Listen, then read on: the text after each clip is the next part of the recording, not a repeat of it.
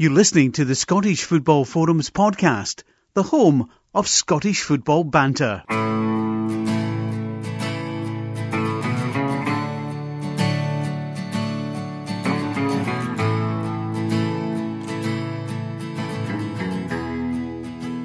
Hi, welcome to the latest episode of Scottish Football Forums podcast. We are at season 12, episode 40, and this episode will be a League Cup final preview special.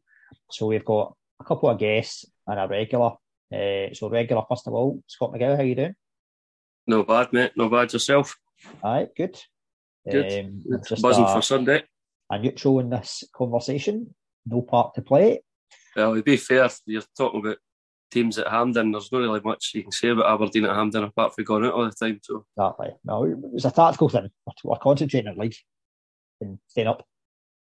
Um, so a couple of returning guests. Good to have you on. Michael, first of all, how you doing? Hello, John. How are you? Aye, good. Aye, yeah. Yourself? Yes. Yeah, yeah. No, no bad, mate. Yeah, thanks for asking me back on. Aye, it's because no one else said they would. Come on. Michael. That's I know, I know, I'm second best. Um, no, it's always good to have hopefully it's the same. Hopefully, it's the same idea on Sunday then. Andy, how you doing? Keeping well, John. Uh, likewise, what Michael says, it's always great to get back on and, and chat with the guys. I know it's always good having you on. We do like it. Um, we were hoping there was going to be a fourth. Well, I say a fourth person, a fifth person on because it'd been two Rangers fans, two Celtic fans, but I don't know what's happened. Josh, there's been no sickness, sickness no, no absence, no. He's just patches, to be honest. He was out last night. I reckon he's overdone it in the bevy and he's too tired. Or he knew Scott McGill was coming on. Rumour has it he's actually lying in David Marshall's bed. Aye, well, I think he was trying anyway, wasn't he? I don't know if Michael and Andy, if you've seen the pictures, but uh, aye, I'm not. I have you've seen the pictures, yeah. aye. Bold as brash. Would you have done that? I don't even think you would have done that, Scott, would you? That nah, I mean, I'd have just have been a stuttered mess, to be perfectly honest. Um, no, because he who he is, just see how handsome he is. I've never seen somebody look so well in my life. looks good for his Who, there, uh, Josh, you're talking about Scott? oh no, I thought that was James McAvoy with that new haircut he's got now. I'm just jealous that he's got that much hair. Andy, you'll be the same. I'm the same boat, mate. Yes, unfortunately. Enough, enough for the two of us. Um, so, I, as we say, League Cup final special. Um, who's excited? Who's nervous? What's the feelings like in the build up to the final? Start with you want. Andy, if you want to go first, alphabet. Um, I think it's a it's all a mixture of you know excitement, nerves, and it will be a lot more nerves. You know, come come Saturday evening, Sunday morning type of thing. But um, as we were speaking before before uh, came on air, you know, um, I don't know if Michael and Scott agree, but I love these games, but I also hate them. And the reason why, obviously, you want your team to win, and and it's a, it's a derby game and the rivalry and stuff like that. But they mean so much. You know, these games are the ones you look forward to, but they sort of they make you, they give you the butterflies, and uh, even during the game, you're you're wanting it over as quick as you can you can, sort of thing. But now I'm excited as well. You know, another another cup final, and hopefully hopefully we can go on and win this one. You know, but um, yeah, excitement, there's everything that comes with it, but. Uh, yeah, it should should be a good game. I, I, would like to think so anyway. It's always a good starting off point for a new manager as well. If you can get that trophy under your belt, helps out. Yeah, it's it started off well, you know, in, in terms of the, the league and uh, cup competition as well. So as you say, if, if Michael Beale can, can go on to win the trophy on Sunday, it would be it'd be great for, for him and the club and, and the players as well. But um, yeah, hope, hopefully that's the case But you know, will be at Celtic, and it'll be a very, very tough game. Aye. What about yourself, Michael? How do you tend to feel in the build up to a final? What's the what's the nerves like? Yeah. Are you excited? What's it like? I'm quite quite cool. No, um, I suppose like I'm the same same as Andy, but like this is the the first chance for any team to win like the treble or double um, uh, as well. But yeah, I'm um, looking forward to the game because the last two uh, kind of derbies has, has been tight, uh, kind of like tight games. So yeah, I'll be I'll be interested to to see um, how O kind of adapts to the uh, if he if he plays the game that is. But I'm not expecting the he'll start the game um, if Kilo goes back. Um, but yeah, I'm looking, uh, looking forward to, to, the game. And um, I suppose this is Michael Beale's first kind of real test because his manager going to going to Hampden and see how he, he copes with that occasion. Uh, unfortunately, he coped all right with the occasion in the semi final, um, but that was maybe more down to Anthony Stewart's stupidity than anything else. Um, Scott, what about yourself? What's the, what's the feelings? Um, I can see it right now that Rio Hatate and Aaron Mooy are going to be standing in the middle of the park with cigars out. I'm feeling quite confident. Uh, we're, we're looking really, really well in the middle of the park. I'm kidding, I'm kidding on a bit tongue in cheek there, but you do get nervous before the games, but a couple of days before you, you're confident, and then come the, the night before, that's when the old belly starts turning and you need to be close to a toilet, I think, because the nerves are getting the better yet. Aye. But in, in, t- in, terms of you're talking about Beale there, I think Beale's trying to fight everybody in Scottish football now. I don't know what he's what's happening there. He's trying to square up Chris Sutton. You think it's a siege mentality thing though? Do you think it's maybe like the old uh, no one likes us? Uh, is it? Like thing? Hundred percent. That's what's coming across as. And I think if you're clever enough, you can see right through it. It was just the way that he went about that. It was just a bit more. I think it was just a bit crass, to be perfectly honest. Like everybody knows what Sutton is. He's not very. Andy will tell you he's not very popular with the Rangers fans, but at the same time, I don't know why he's bringing them into the conversation to start a start an argument with a pundit. So it was a weird one for me. The one thing for Sutton you can say is, regardless whether you like him or dislike him, he does always talk up the Scottish game. Whereas mm. there's other there's other characters that have played in Scotland ex players and they'll kind of look down in Scotland. Well, hmm. certainly served him well for that. But would you, do you think maybe it is Andy a wee bit of kind of siege mentality to try and build a mentality within it? I'm I'm not too sure, John, what it is, and I, you know, in, in my own opinion, I, I don't know if other Rangers fans would agree or whatever, but my own opinion is, I think you know, with Beale having been there before under Gerrard and stuff as well, it, it, it was different. But um, I think he speaks too much in, in terms of the media because, as we all know, whatever you say in, in media terms in Scottish football, especially Rangers or Celtic, it's picked up very quick within yeah. within the media.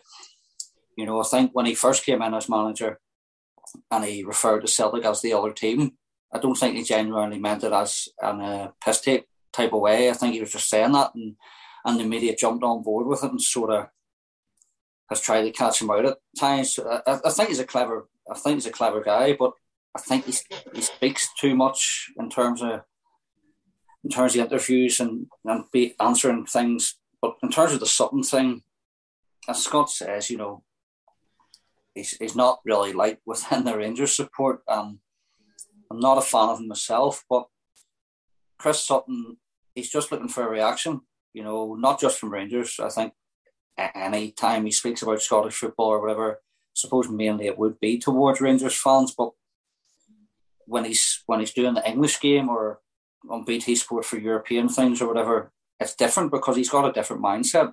Yeah. But no, I don't think Beale should have reacted.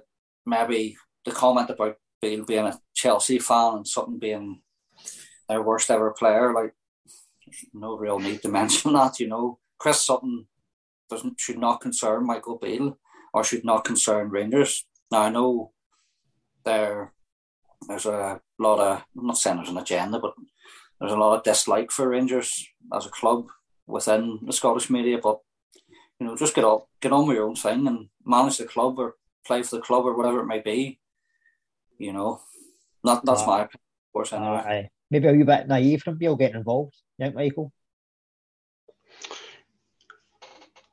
Yeah, I because he's only been up here about ten minutes, and uh, you know, because um, um, I, I, know when me and Andy was on the last press conference, um, the the last podcast, I said that I, I watched um, I watched Michael Beale's press conference and Andy that that I write for Winder, but no, I, I do watch it every week, and he makes comments that it's got nothing to do with Rangers. And I mean, he made a comment last week about uh, one of the journalists asked him about um, is a league too big between um, kind of like you and Celtic, i.e., if the league's over.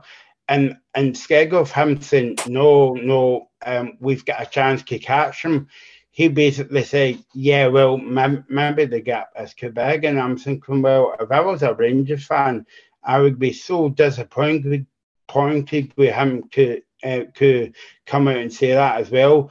Um, you, you, know, and I know that um, uh, going off topic um, a wee bit here, but the, the week against Partick so I know that was age, ages ago, but I think like if Rangers got beat that game, um, I think most of Rangers fans would have went off Beale because of what what he said to Tavernier. But I think um, he might have turned one or two heads, even though Rangers won that game and, and all that, because you you always got to get um, a, a, a few Rangers fans. Just like if it was with, with Celtic, with, with Postecoglou as well, you know. But yeah, I mean, I, I think like um, some guys just pull Michael Beale aside and say, listen, you know, concentrate on Rangers because you're here to to do a job and talk us kind of like up, you, you know. Um, but as you say, I mean, I think it's because it's been given an England a short space of time as well, and like usually you find that we, we managers coming up to, to Scotland gets like snobbery on on our game in, in terms of you know, to, uh, talking that the team's down, to get up. The interesting one for me was when I think it was just before the semi final or after it, and he said that Aberdeen were the third best team in Scotland. And then not long after, obviously, Hearts fans were coming out and going, well, look at the league table. And Beale said that he actually doesn't look at the league table. You're like, well, you surely must do. He surely doesn't just look at, like, there's Celtic, there's Rangers, there's the gap, and no see anything else. Whether it was maybe a bigger debate, for saying Aberdeen's the third best team in Scotland as a club, who knows? But even that would be up for debate. And I say that as an Aberdeen fan. It's been a while since that, John, isn't it? What, that debate? Oh, being the third biggest club? Aye, well. Still living in the, what is it, the 80s? 80s, aye. same, top, same top of that, in terms of yourself, Andy, I don't know. I don't know if he's trying to come across as like kind of the Walter Smith kind of character where he is trying to make Rangers what Rangers are meant to be, but he's kind of not doing it with the same kind of class as you'd expect a manager like Smith or something yeah. along the lines. I don't, I don't think anybody, regardless of who it would be, could match the the class, you know, Walter Smith and, and that era and stuff like that there. But I don't know. I, I like Michael Beale. I liked him the first time round.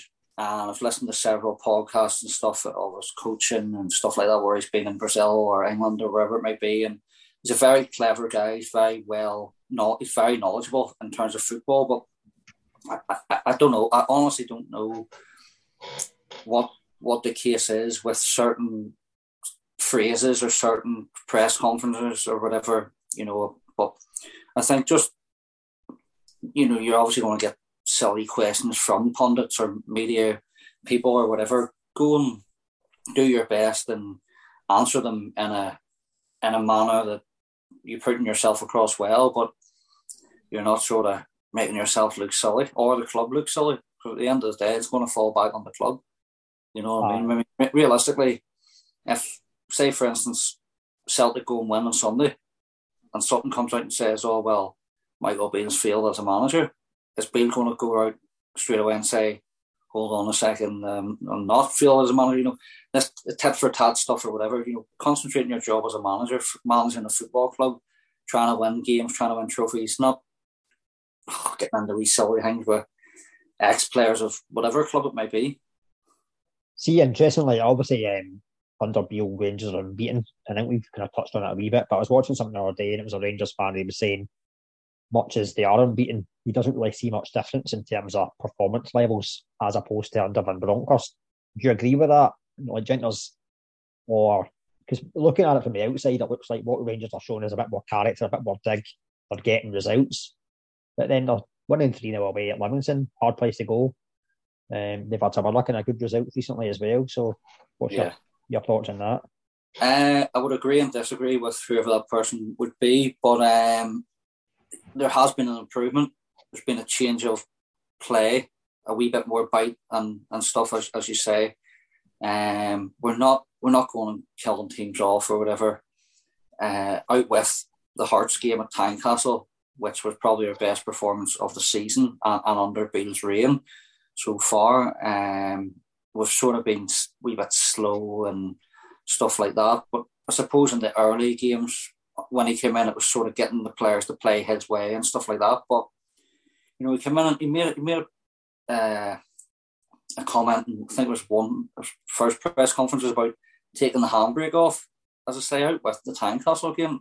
I haven't really seen that from the team, and I hope hopefully it does change and we do get more attacking and stuff like that. But I don't know. Is it the case that there's there's not that sort of type of players that that sort of play can be worked on or whatever? I think there will be needing there obviously will need to be changes. In the summer, players going out, players coming in, and, and his sort of type of player coming in. But no, we've had one or two games where we've played well or very well, but you know, obviously you want to go out and win three, four, five nil and play well. But if your team's winning games, suppose at the end of the day, it doesn't matter how well you play. It's getting the three points or into the next round or win the trophy or whatever, whatever it is, is the most important thing. As much yeah. as we watch fancy football every week from whatever team you follow. Aye, I mean he's he's obviously again going back to media side of things. He's spoken about how Ange is lucky at Celtic in terms of the squad he's got, etc., etc. I think maybe Beale, Beale himself's been a bit lucky in terms of he's been able to have a settled centre back partnership, which is something Van Bronckhorst never had, because obviously Goldson and Davies have been the settled centre back pair, I think, but uh, apart from one game, I think they never started, maybe. Yeah. no, that's, that's maybe helped. And then players coming back from injury as well. Yeah. I think Gio didn't really have much luck in terms of the injury situation and settled partnerships at the back or, or whatever it may be. Beale is very fortunate to have that, and I think that's what we wanted to have Goldson and Davies or Goldson and whoever alongside him to get a settled partnership because you do build from the back no matter what team you are, and and it has helped uh, the team and brought a bit of confidence through through other players and, and an attacking mind. But um, you know, I think he will be looking to bring in a sort of own type of players, which I know we were in for Raskin before, but you know, I think he's sort of that type of player that Beale would like to have, as well as Cantwell too. Yeah. Uh, I'm going to contradict myself slightly here when I'm saying about being lucky with injuries because obviously Saturday, or without what would maybe be regarded as your first choice midfield trio, uh, Jack Tillman and Lundstram, they're all supposedly doubts for Sunday. If everyone's available, we would start in the middle of the park? Because Celtic, I mean, Scott's touched on this, and I think most people say Celtic's midfield um, the last couple of seasons has been remarkable, and for Mooy to break into that midfield as well, um, shown how well he's playing. So, if everyone was available, who would you have as your midfield three? Uh, well, yeah, as you say, there's doubts over a couple of players, but if if everybody's fit, uh, my midfield would be probably Lundstram, Raskin, and I don't know if Jack or Kamara, because obviously Kamara sort of the ball runner or keeps the ball more or whatever. Lundstram and Jack are similar in terms of they're winning the ball back and giving the ball, although they can be effective, you know, break um, an attacking play as well at times. But Raskin, I like the look of him so far from what I've seen, but you know, no disrespect to the other clubs, but Celtic will will pose a, a bigger threat than the likes of Livingston or, or Partick Thistle or whatever it might be, you know, that Raskin's played against previously. But can I just point out, and it's stating the obvious, but the the difference between the two teams at, at throughout this season and possibly last season as well is Celtic going going win games early. They they set out to, to try and win games early and and the, the phrase of we never stop or whatever you want to put it. Um, Postecoglou sets the team out to go and win the game early, and I think that's the difference. Um, well, one of the main differences between uh, Rangers and Celtic is Celtic sort of go for it from early doors, whereas Rangers sort of tend to crew into the game or whatever, you know. Definitely. I would like see from playing against both Celtic and Rangers. I remember the games in um, December, and we get criticised for the way we kind of lined up against Celtic. But most teams, when you look at how they play against Celtic, they will kind of tend to sit off because they don't know what to do. See if you try and press them, they'll beat you a different way. They, they, they can beat you so many different ways. Whereas see when you play against Rangers, the, the start same intensity is not there. I feel that you can press Rangers, you can force them into mistakes. They yeah. don't like maybe the dirty work as much as Celtic will do everything, whether it's the attacking side of things, the defensive side of things. They do it to like a high, a really high standard. I think I think there's only really one way to play against Celtic, and it is go and press them. You know, high high up the pitch, and it's shown in certain games against them when we have played them in, in recent uh, early on the season at Ibrox and and suppose last season semi final and stuff like that. But then again, at the same time, you're sort of running the risk of getting caught out. And with the forward line Celtic have in the midfield, it can open any team up, Rangers included, if if they're not careful. But I think Rangers have to go and take the game to Celtic on Sunday and, and try and pin the fullbacks back as well, you know. Aye, like from your guys' point of view, Scott, Michael, what would you say was the kind of best way to try and play against Celtic to try and get us out? Like what what teams have kind of done best against you? I don't know you, Scott, but I mean the the St Mirren game last week in the cup. I, actually quite enjoyed that game, and in fact, um, we should actually just cancel the, the league and just make every game a cup tie because obviously teams know that um, you know, it's a cup game that they need to they need to come out and and Skegger parking about ten buses bang the ball. I don't know about you, but that um, for St Mirren to do that last week and, and come out and sell to score what is it three goals within 15 minutes towards the end of the game.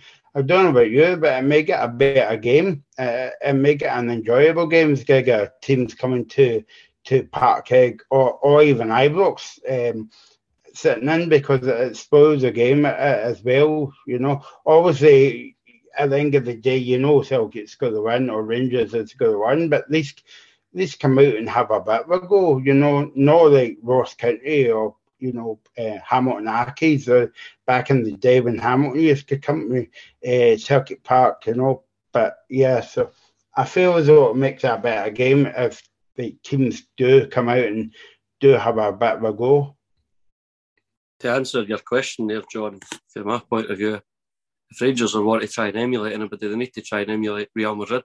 They're the only team that gave us a game, really. I don't know how you see that one going, Andy. But to be, to, to be fair, as Michael saying there, someone did play well last week. They did try and come at us, but we're too strong. We're too strong for them all to get all to get all together. But you did feel as if they could have scored at any point it would have changed the game. But I, uh, I don't know how, how the Rangers would try and set up against us because, from my point of view, I don't think any of the two teams set up to play against a team in a certain way. They're actually setting up now to play their own way. They're not really taking into consideration the opposition. Celtic definitely aren't, but you've seen it all season that doesn't matter who we're playing, we're going to play our style of football and if it works, brilliant. If it doesn't, we'll need to learn from it and we'll come back stronger the next way, the next season. Um, but for me, you need to try and get a hold of the midfield. Celtics three in the middle of the park, which will be on Sunday. I'd, I'd, I'd bet my house that that would be Hatate, Mooy, and McGregor, if as long as there's no any injuries. I can't see that changing. Um, as Michael said at the start, we're looking at hoping for, hopefully Kyogo will be back, but we never know. The other two either side is going to be Jota and Maeda for me because Maeda's made for this this type of game. He's going to run run uh, Rangers uh, the legs off Rangers' defence. You seen that the last time as well, where he scored the, the early goal by chasing down the ball. He's he's relentless. His running stats are unbelievable for a game. So I, I really actually don't know how Rangers are going to cope.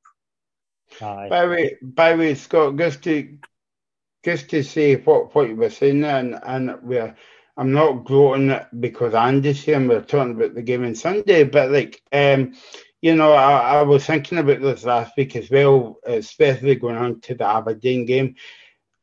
I don't care who I know this sounds a bit daft what I'm gonna say here, Scott, maybe I, I don't know, but I don't care who Celtic plays because we know that we've got a scoring squad. So no matter who we put out, okay, we might be up against it and might be a, a difficult game, but we know that Celtic's got a way of winning. I, I don't know if that's, you know, and that's not me being a bit flippant to you, Andy, as well, but like, you know, well, you, you've seen all season, you know. Um, uh, see, for me, it is a wee bit flippant, Michael, to be fair, but I could see where you're coming from that you could be confident in the fact that we're going to play our style of football. That's that's never going to change as long as I'm just sitting in that seat. Yeah, and yeah, yeah. To a certain extent, we, we witnessed that with Brendan Rodgers as well when Rodgers was in. So if people people say um, there's no plan B, but the plan B is do plan A better.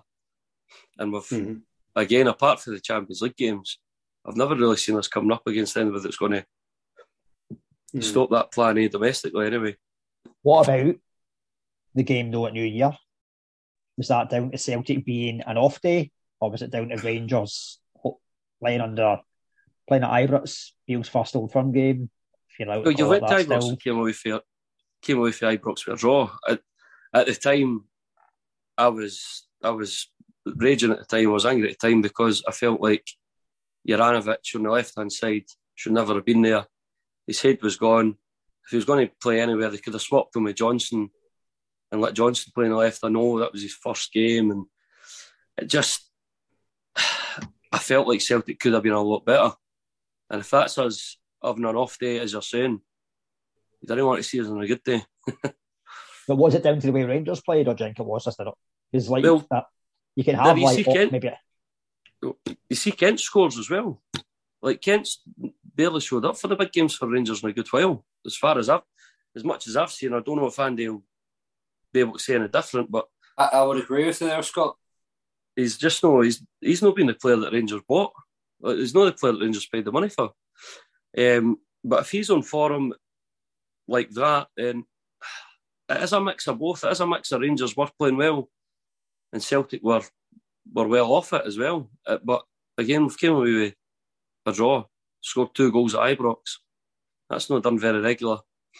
But uh, aye, it's I'm, I'm, the more I keep talking, the more confident I feel now. So I better stop talking. see, see, just on both the guys' points. You know, obviously Scott, you were saying about you Celtic go and take the game to others and, and, believe in themselves, and that that's the way it should be. You know, for a lot of the, the, the bigger sides throughout football, and especially with Rangers or Celtic, you know, the belief that obviously the manager has within the players to go and set the tactics up or whatever to, to go and take the game to the opponent, regardless if it's Rangers or the other teams in Scotland, and, and that's the way it should. And and Michael, I uh, I agree with you there. What you were saying, it's it's not a sort of you know, um, not a sort of forget my words here. It's not sort of like like being uh looking you know looking down Rangers having a go at Rangers. It's sort of you know rightfully so as I say, go and, go and play your own game against teams and fair enough you have to adapt and adapt or whatever. But you know go and plan, go and make plan A work or go and play your own game and and make teams change their game. And listen, that's the way Rangers should be as well. You know, is that the way that Beale's been setting up to go and go and be more attacking against teams? I think so in certain games, especially the Hearts game, but it hasn't worked well enough. But um, Sunday will obviously be different because of the threat Celtic pose, especially as you said there, the midfield and the, the forward three. Aye. Even as well with that, like you're talking about kind of style of play. I suppose Rangers probably that Celtic are going to have more of the ball. Yeah, is it the case of Rangers want more of the ball to slow Celtic down, or I'm, I'm not I'm not too sure what it what it is or what it will be. Um, get going on the New Year game. You know, we give away a stupid goal early early on with a blind pass and fair fair play to Maeda, you know, non-stop and, and getting in amongst Rangers and, and stuff like that. But I thought Celtic got the draw uh, through bringing the quality off the bench, the likes of Jota and, and stuff like that. And it showed the difference of on the day the, the two benches, the quality being being able to, to bring Jota or whoever it might be on to, to add a bit of quality within that team. And and and I think like that's a story this season, last season, or even when Brendan Rodgers uh, came in as well, Andy, about you you know you just have to look at the quality of the benches, you know, and like this. Well, for for me, um, and I do I don't know what Scott will say, but they're not a million miles apart, but there's definitely a, a big there's a, a kind of um, division you, you would say, or you know whatever the word is. I can't. I don't know the, the word right right away, but you, you know what I mean. That there's big comparisons between the Rangers benches and the Celtic benches uh, as well. Yeah. And by the way, I'm not I'm not going to say this to wind you up, but you know, no, I know, I know you're not. You know, that, yeah. Is that, is that not partly down though to like um, Celtic having more transfer windows to get your squad together. Because if you think, when I mean, if you think it's remarkable to think we're talking about what Ange has been in the job, what, about 20 months? months. Mm. You think from when he took over, mm. turn around in players, like, because I remember that, I remember like going back to like when we did the Premiership preview podcast last season, and most people apart from Scott, I think it was like Rangers will win it because they had that momentum. They had won the league so convincingly. And you're looking at Celtic squad and you're thinking that Celtic squad needs ripped apart and put back together. And you're thinking there's no way a manager can come in and change personnel so much and win the league. Because it generally it doesn't happen. You need players to jail quickly and it doesn't generally happen, I don't think. Whereas he's managed to do that. Well, well, um, I mean, you, you just have to look at the um, Greg Taylor. I mean, if you ask any Celtic fans, me and Scott and Klugig, we, we, we, you know, if Greg Taylor went out the door, you wouldn't have bothered. you know, but what a transformation that um, the, the guy, um, um, the, the confidence that he's brought.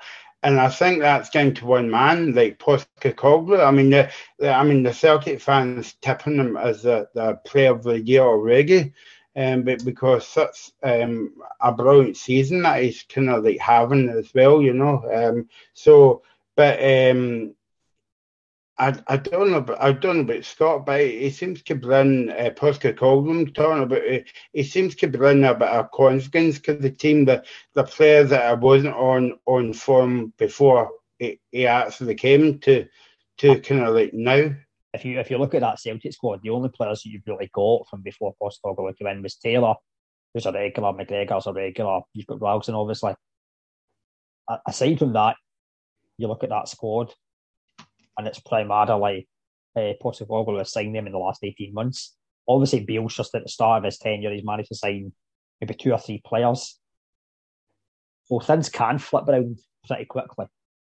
Well, for me, Michael's saying there about Taylor up. I genuinely, I'm not just saying this, Michael. I said that when he came in, that the boy would be a good player. It was a factor of bringing him in straight after Tierney. He was always going to get stick. He was always going to get flack. And the fact he came for a Kilmarnock team that played five at the back, he had to adapt to the way that we were going to play the game. Anyway, so I Taylor, Taylor probably a lot of it is on Postecoglou, but a lot of it's still on his cell as well. That he's had to kind of learn a different way of football where you've got to win every week instead of being like when he was at Kilmarnock, you were having to kind of defend more mm. primarily and then attack for that. um, but I don't know if going back to one of the comments earlier on, you're talking about Beale and Postecoglou, try to compare it. I don't know if uh, if Beale's comments about Celtic being miles ahead was him trying to buy himself time until the summer. Aye. To, to build his team to get a full window. Like everybody knows, nobody really does that great business in the winter transfer window. So he will probably be looking forward to the summer coming at the same time. But a lot of the players in that Rangers team, I'm pretty sure he's actually had a lot of them before, before he actually, before Giovanni came into the job, he was there. Um, and you'd, you'd like to think that he's got a bit of familiarity with the players that are in that team, and he knows how to get the best out of them.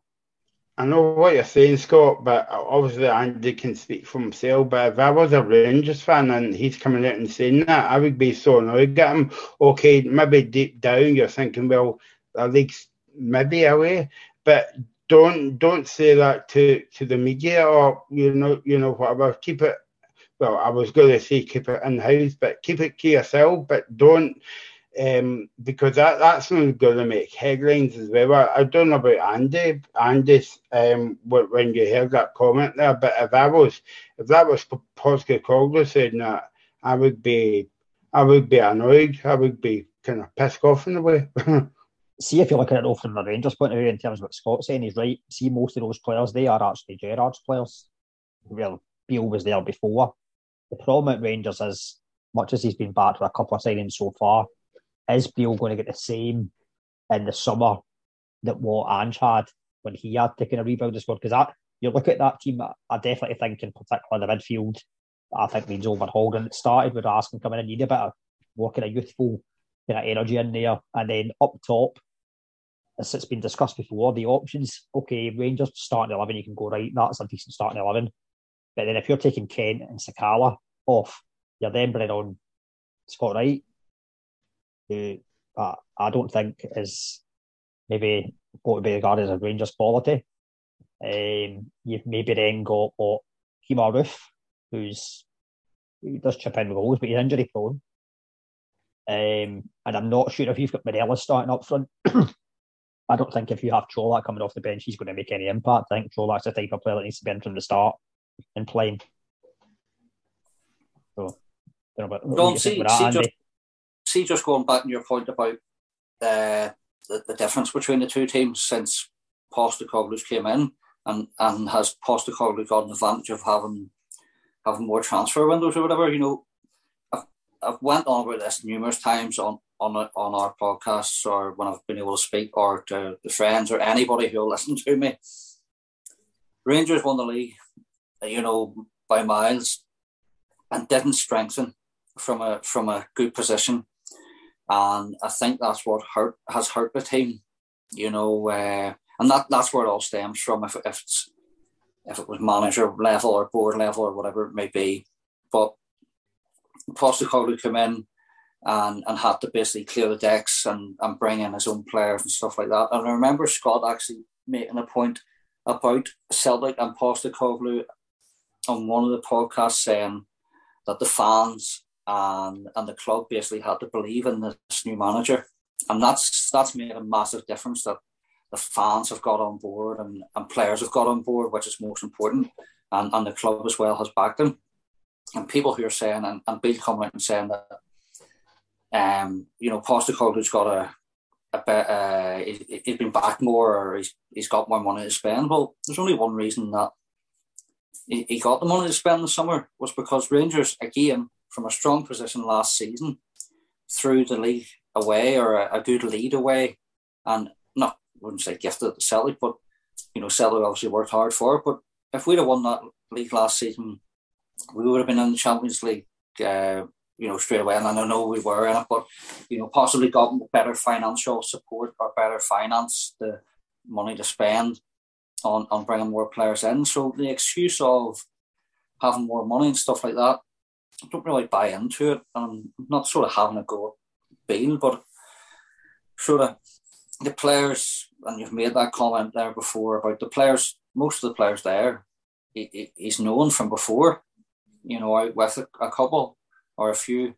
Um, has he banned himself time? I don't I don't know. But in, in my own opinion, Michael, for your, your comment about Michael Beale's comment about sort of conceding the league or whatever, in all honesty, nine points is a big gap. And I think the point Beale was making is, and, and, and I think myself, Celtic don't really look like dropping many points, if any, unless it's possibly against Rangers, and games are running out.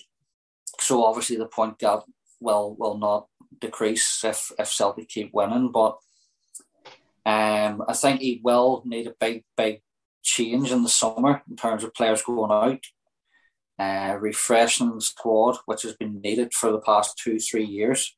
So, yeah, big changes needed in the summer in terms of outgoings, and incomings. But where Rangers will be in terms of what trophies they will have come May and the summer, that that remains to be seen. But we we need a big um, a big push between now and then, given the management team and the players as well. And that starts with Sunday see, continued on with the, the whole recruitment side of things, I don't know if it was Kenny Miller I read yesterday, and he was talking about how oh, you need to have like Steven Davis and Arfield signing new deals. Now, I'd imagine they two guys would be pretty good earners. It's not as if they Davis has always been a great servant to Rangers, but do you think he should be getting another contract? Do you think Arfield should be getting another contract? Or could that those wages be used in a kind of better way? Yeah, I think listen to Davis a great fantastic servant for the club and, and all his spells. And, and Arfield's been a very good player for us as well during his time at the club. Um, I, th- I think we should maybe say, you know, thank you for your service, but the money should be spent elsewhere. Is there a possibility of Davis getting a coaching role or I, I don't know, player player coach or he's not uh, with his injury? I don't think he'll play. He'll be the same player or play as much again for Rangers or any club or Northern Ireland. Um, Arfield, he's a sort of off the bench impact player now. He doesn't have the legs anymore. And that, that goes for the likes of McGregor as well, who, I don't know, should last season have been his last season? I don't know. Again, a, a, a brilliant uh, servant for the club, and obviously last night being inducted along with Davis and Tavernier into the Hall of Fame. Um, there's no real room for sentiment in the summer you know, with with any, uh, even if it's Kent or Morelos with the contract situation, you either want to stay or you don't. Yeah, um, I'm going to put this question to you that I put to Josh. I think it was maybe a couple of weeks ago. Um, usually I get the kind of same kind of answer right from both sides, but how many Rangers players do you think would get in the current Celtic side? Um, I don't. I, in all honesty, I don't watch Celtic um, out with when we're in the playoffs, and, and I would catch I would catch the odd game or whatever if it was European highlights or whatever. So, it, especially I, I don't know, maybe Goldson possibly. Um, you're, talking any of the Rangers squad? Yeah. Uh, uh, uh and being fully fit. Goldson, Steve Davis, maybe, and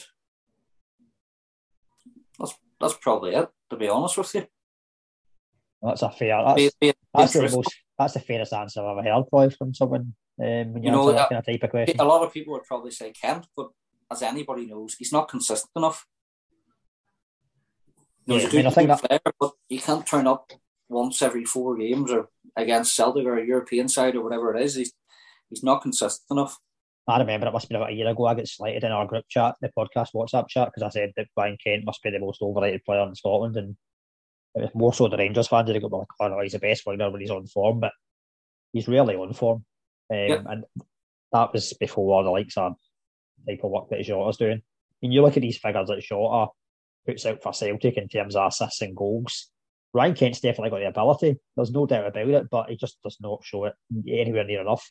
And I know it's not all about goals and assists, but in modern football, if you're playing as a wide player, and especially if you're playing for a team that's dominating games, he sh- he should be getting double figures on both goals and assists. No, I, agree, and I think Kent's the type of player. He is he is a inconsistent player, but I think he grows into games but that's only if the team's doing well, the team's playing well, or players around him are, are playing well. And at any team, it's not good enough, but especially the likes of Rangers, you know. Yeah. Uh, Michael, if I was asked you, would you take any Rangers players and put them in the Celtic team? What would your answer be? Uh, I, I quite like Roofe. Um, he, he scored a lot of goals, but as you said, Johnny, he's kind of injury prone and kind of like not not getting the game. Um, maybe maybe Kent as well. Um, but um, he's a different he's a different player this season than, than there was. What was it when they came uh, in the first season? So that's that's really yeah, and, and Goldson um, as well. But that that that's really it for me, uh, John. Uh, Scott, you were obviously wouldn't be asked that question originally, so that's the point. Can I ask him that? The only person I said was maybe the goalkeeper, and that being McGregor. That was about it. Yeah. Um, right. Okay. So final itself. What's the key battles? What's in the midfield? Anywhere else you think is crucial? Uh, in the tunnel. That's normally where the biggest battle is. As soon as you're, as soon as you're face to face with the player you're playing against, that's that's the first and biggest battle I'd say going it. You can only be better than the boy you're playing against. And let's hope VAR doesn't break down. Uh, VAR is almost certain to play a part on Sunday, I think. I, I never had my chance to say it last week because I never made it on, but the, Michael's just brought up VAR. I really hope the referees actually ref the game rather than leaning back and hope that if anything's missed, it's going to go to VAR. Well, well, the, the, the, game the game against St Mirren, we had a penalty kick for a handball, which was clearly a penalty kick, and McLean let the game go. And when you're looking at it, you're wondering why he's not blew the whistle to start with. And then you can judge it if it needs to be judged. If it is a clear and obvious error, it can go to VAR. But it, it felt like that the referees I've seen recently haven't wanted to ref the game. They've just wanted to let it mm. fall back on the boys that are sitting in front of the screen, which is pretty much it's the, the easy way out for them. And I really hope that's not what's going to happen on Sunday. I hope that the referee, I think it's, I'm sure it's Nick, is it Nick Walsh? Yeah. On Sunday. I really hope that he he takes the game to the scuff of the neck as well and he refs it in the correct manner instead of being lazy who's with the, Who's the VAR? Is it Beaton? It's yeah. Beaton and I think um, Scott, um, I don't know if you heard Postecoglou saying this a few weeks ago that, uh, and to be honest, Keith's sick of it, and Derek McInnes is sick of it as well. If you if you saw the highlights in Saturday night, I think a bit funny actually. Um, but uh, what Postecoglou was saying was, um, you know, VAR is supposed to be there to be there to assist the ref VAR's not there to ref the game. That's what the ref's there for. But it would be brilliant to go on to Sunday's game not speaking about VR, but I, have got this funny feeling that I'll be I'll be playing its part along the way. That that in the game that the games they flow a bit more because I don't know about you you guys, but when you watch the game at the moment, there's no any flow to to the game. It's kind of like stop, start, stop, start. Uh, I mean, the other uh, on Saturday, it was a penalty, and then two minutes later, oh no, we're checking for offside and, and all that. That's why you had about six minutes at the end of the first half. But yeah, you know, it's a showpiece final in front of the TV cameras. Please do not embarrass Scottish football because it's it's getting a, a real booting in the the balls at the moment, and um, it's going to be embarrassing because it's going to be on TV as well. So let, let's let's hope we're not talking about Nick Balls or VR. Let's just hope it's a, a good game. All right, no one will see it because it's on Viaplay. So, uh, well, yeah. see, see, to be honest, in terms of the VAR thing, and you're saying about let's hope Scottish football is not embarrassed. As much as we all love our teams and we, we like Scottish football to a certain extent or whatever. it is already embarrassed, and I, and mm. I think it generally comes down yeah. to the part-time referees who who who are relying too much on VAR. You know, there was an mm. instance on Saturday. Uh, there was a shirt pull of Morelos, which Rangers got a penalty for, but it went to VAR, and it was a blatant shirt pull. You know, go if you do have to go and look at it, you, you only have to look at it once. Took two or three minutes. You know, why these mm. guys need to be looking at it's different if it's tight or whatever. You look at certain angles or whatever. But I, I just, you know, I, I get that there's the thing of oh, John Beaton, the Rangers fan, or Kevin Clancy, the Celtic fan, is doing VAR or doing this game or that game. It doesn't matter. Let's be honest. They're, they're all shite. They're not capable of doing doing well enough and not keeping up with play or making correct decisions, no matter what game or final it is, and not good enough. And I think we need professional referees, if that's coming from England or Europe or whatever, especially a game like Sunday, you know, and regardless if it's Kilmarnock and Aberdeen or Rangers Celtic, whoever's in the final, you need you need hundred percent from from all officials. And that's that's my rant about VAR and Scottish officials. But um, in terms of key battles, I think the obvious, as the old saying is, the game's sort of won or lost in, in the midfield battle, which is, is crucial for both teams. But as Scott's rightly pointed out, you're at Rangers, you're at Celtic. That's it's the biggest game of your your career, um, in, ter- in terms of where you're playing for that team. If you can't get yourself up for a game like this to win a trophy, for a lot of players there of of a first potential winners medal or whatever it may be, um, and it's it's matching your opponent. You know, getting yourself up for it in the tunnel, in the dressing room, and on the pitch, and, and just giving your all. And that obviously, I want that from Rangers, regardless of who will play. But that goes for both sides, I think, as well. Just, will be just, key as well. Just on the point of the VAR, I was actually listening to. Uh, didn't get me wrong, it might have been him. I, have just checked it out. I think it was Hugh Dallas was on BBC Sports Sound at the weekend on Saturday, and he was talking about UEFA and the way they use VAR and how I'm sure he's in with Turkey.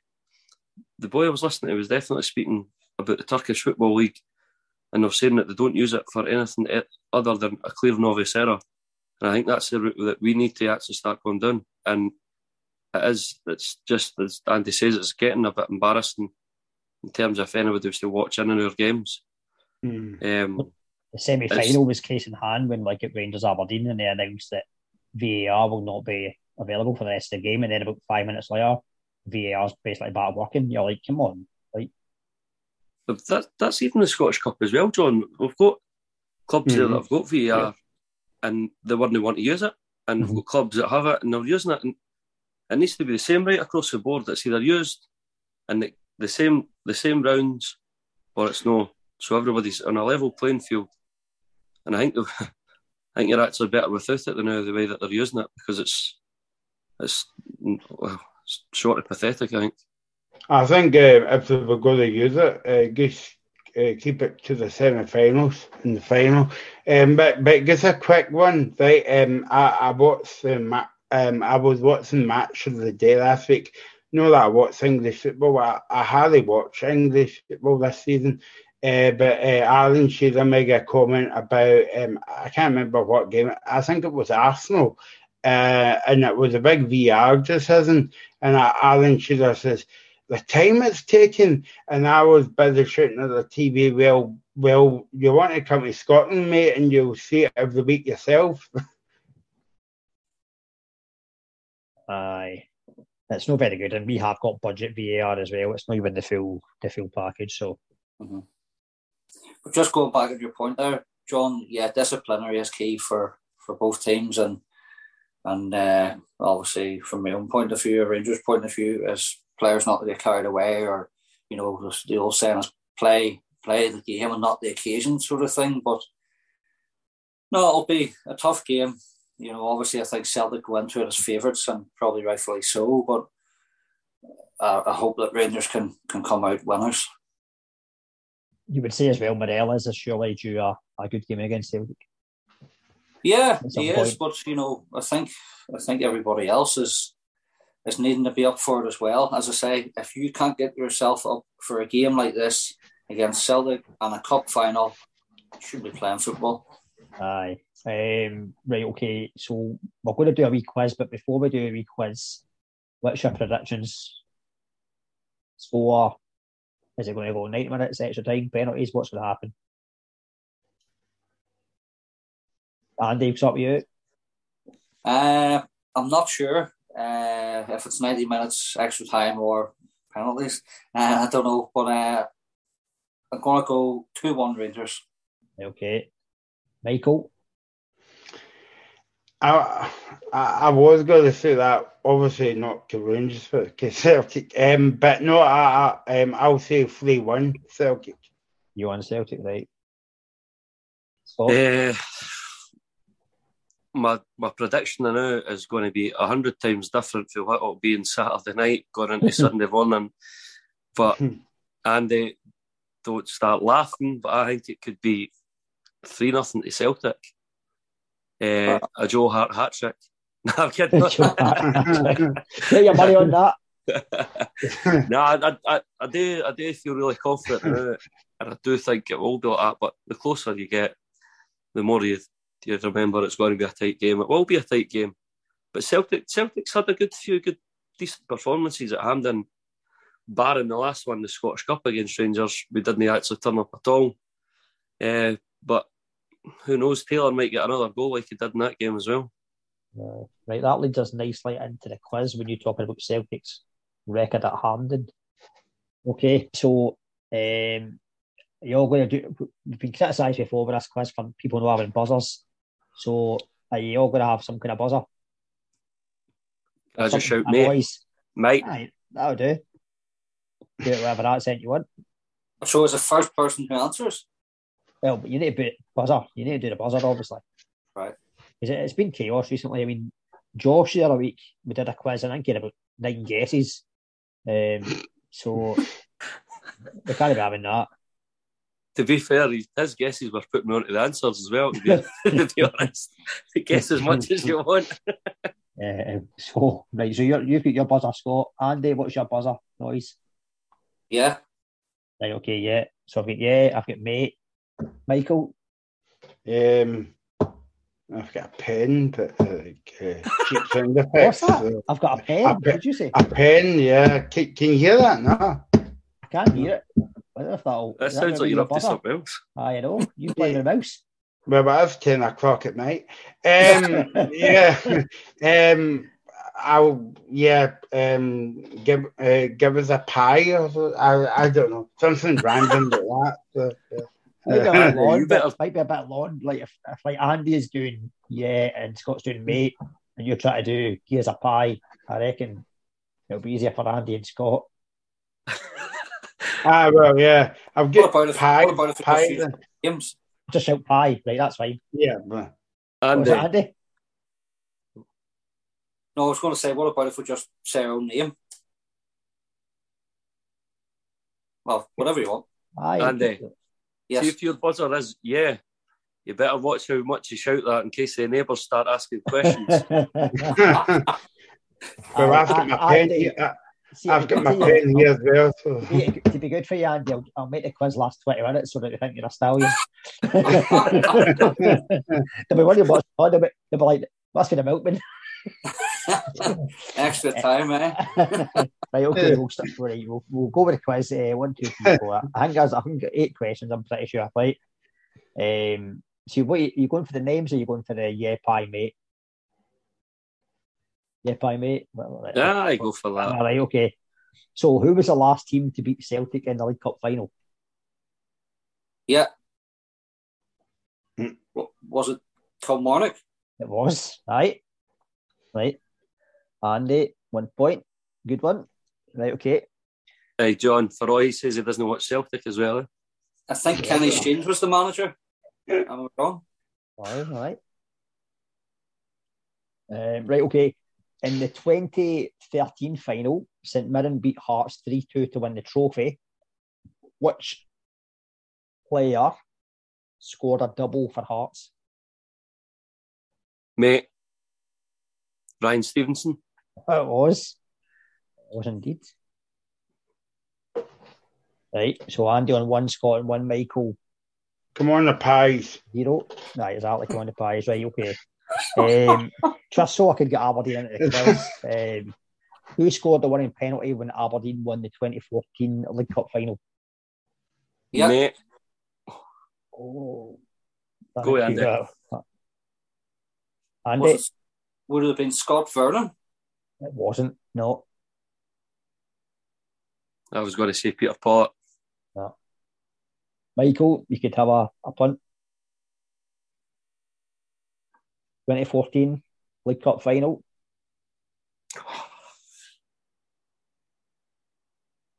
No. No, no get any players in mind. You could just say a name. Just take a guess, man. Pie.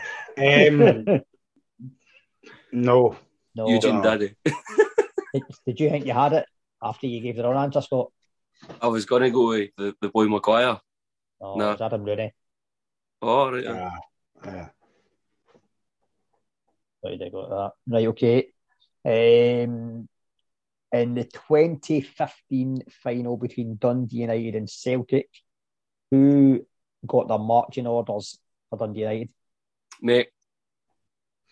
Will Flood. No, No. it was No, well after that. no. Who got Yeah. the who got the red Yeah. card?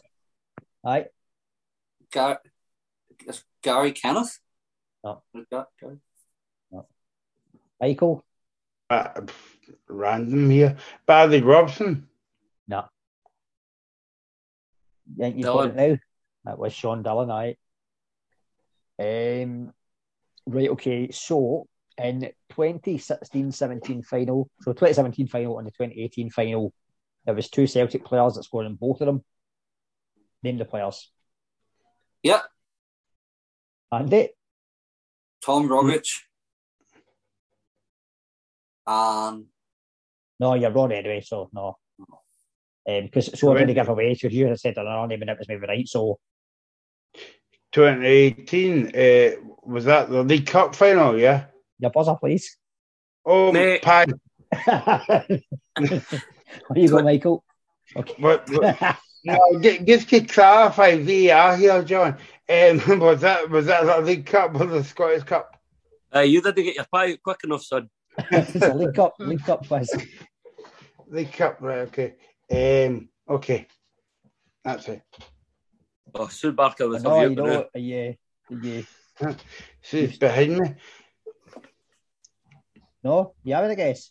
Nope. Nah, I No, don't know. right, Miguel. mate. So the, the League Cup final 2019 was Christopher Jullien. No, no, I said which two players scored in both the 2017 and 2018 final. You listen to the question, come on. 17. That was Michael shouting on the top Yeah. and shouting 2019. Oh, Yeah. You having another guess? Scott Sinclair. No. Pie. Right, okay, Michael. Um, I hope the neighbours don't hear me now. Uh, Callum McGregor. Oh. I'm just, you, you, too many guesses, right? It's Mate. James A. Forrest James Forrest, right? and Dembele. Ah, What? And the Billy as well. So they, they both scored back-to-back finals, eh? whatever happened to him? He's, Um, he's still on the bench for Celtic.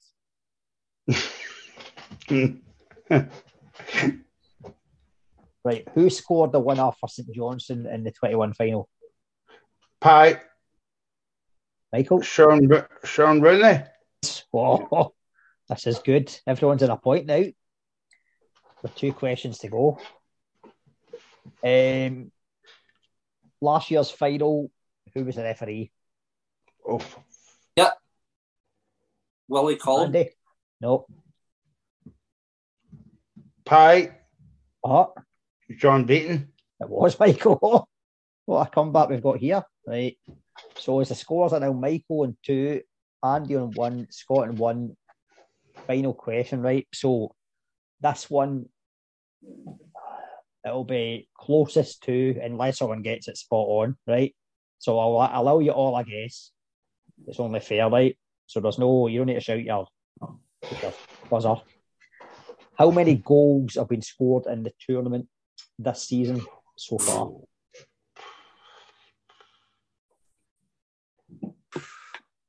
So Andy, Whole tournament. Oh, the whole aye. So, do you want me to tell you how many matches there's been played first of all?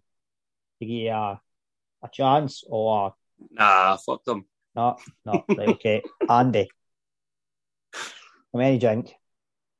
164. 164. Uh, Michael, Andy getting 20. what's that? 120. 20. Right, Scott McGill. Well, I know it's more than 120 anyway, the amount of games that have been played. I'm going to go with 165. What's that? 165. Oh, 165. Look at that for the sneakiness. He's just gone one over Andy, just to kind of see. Right, so you, I mean, you would have to put uh, Scott and Michael's together and still add a few more goals to get the total. There has been 293 goals scored in the tournament. So the point goes to McGill. For John, being. Uh-huh. can can I just clarify the the question about the John Beaton answer?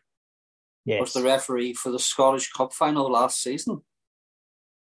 Oh, the League, League Cup, Cup. final. Oh, fuck. Sorry. thought it was the Scottish Cup.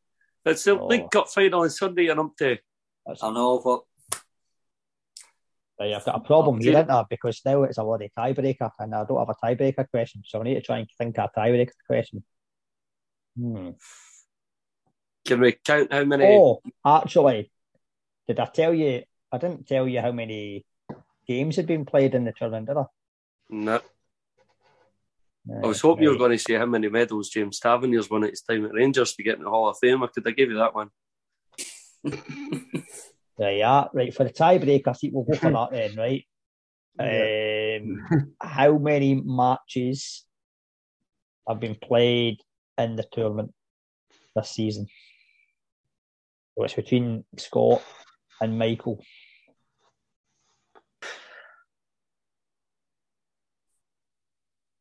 How many- How many need games? How many games? Uh, oh, God. Gotta have a guess because I don't have a Scooby Doo. Uh, s- Well, you could try and work it out. Like if you're if you're good at quick maths, you need to think back to obviously. 56. Rachel Scott is going fifty six. Michael, Mm.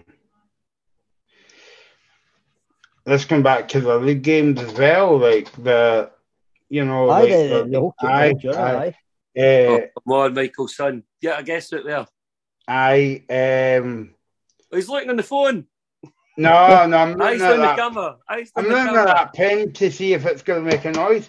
Um, oh god, seventy five. 75. Right, okay. So 56 versus 75. Remarkably, there's been 94 matches played in the tournament, which seems, aye, it seems very high to me. I would have said 94. Like, and even if I, if I was, like, there's, because if we go back, there's one, two, is it eight group? There's eight groups, eight, group times four. Oh, fuck. Aye, Eight you're right. stages, a four, then mm, you've got Aye, the knockout that's what phase, which is Yeah, the that's last. what I was gonna. Aye. No, that's That's 16. 100% right, mate. Aye. So, Yes. Michael, Yes, that come back, man. what a comeback. Winner. Oh fuck, my headphones are fell off, and yes. That's no He's prize. cancelled but a of it's, it, the, eh? it's the kudos. It's the it's the the glory. Pie. We can. I'll get your pie. When What? when we, when we up, I'll Come get your back. pie. By the way, I was, I was getting beat. Aye. Aye. When, when we meet up, it'll be a pie of your choice, as long as it's an individual pie. and It's no a bloody steak pie dinner. What if it's your pie, John? I don't have a pie. Scotch, obviously, I meant. I was meaning your Scots pie that you like. That's had a pie for my dinner tonight. You, you can eat steak pie. It's pretty decent. So, aye, well done, Michael. What a comeback. Can't Can- believe that. Can I ask a question, John? What what was the brand the steak pie you had? Well, it was actually one I've not ever tried before because I've usually got a rule with steak pie, right? That I only really tend to have it from the butcher. But yesterday it was out a wee dri- we were out a wee drive, and I thought I'll get something for my lunch or when I get home. I ended up never having it for my lunch, so it's just a wee individual Pukka pie. Oh, That's you right. decent. we need to discuss this. How, how did you eat it? Did you take the crust off first? Well, what I did is I got a steak pie and the missus got a chicken and mushroom pie, and I forgot whether I'd put the steak pie on the left or the right of the tray. So I had to cut it to make sure that I'd, I'd got it right. I was pretty convinced the one on the left was a steak pie. So I cut it, I ate it, ate it all together, but I had chips with it. So I cut it, ate it, but the chips obviously dipped in the gravy. Oh, good. To, to give you a wee tip for the next time, see if you take a knife, right? Right? You've got your Pukka pie sitting for everybody. This I know it's Come on, Andy, let's go to the pub, mate. you run the knife round the outside and you take the top of the crust off and it lets all the steam out so it doesn't Alright. burn the top of your mouth. That's the wee tip. And then you can dip it into the gravy and eat away. Well, I, I, I did leave it for a while because the chips were taking ages to bloody cook. So it didn't burn them out because I, when I did cut it, I did notice it was steaming hot and it was like, oh, that's going to burn them out. Like a when you get a Greg steak bake and it's too Mm. hot. Danger. So, aye, that is the League Cup final preview complete. Michael, you are a winner tonight. See if your team is a winner Very on cool. Sunday. So, cheers, guys, everyone, for coming on. Good. Cheers, John. Thank you, lads. Good luck for Cheers. Sunday, Michael. Hope your team wins, Scott. What a good battle, Andy. And Andy, I hope I hope your I hope your couch is comfy for the behind it. So you need to give Josh Pelters for not joining you and backing you up. But I'll have to. what a good cause, right? And as is tradition now, to finish the podcast, happy football.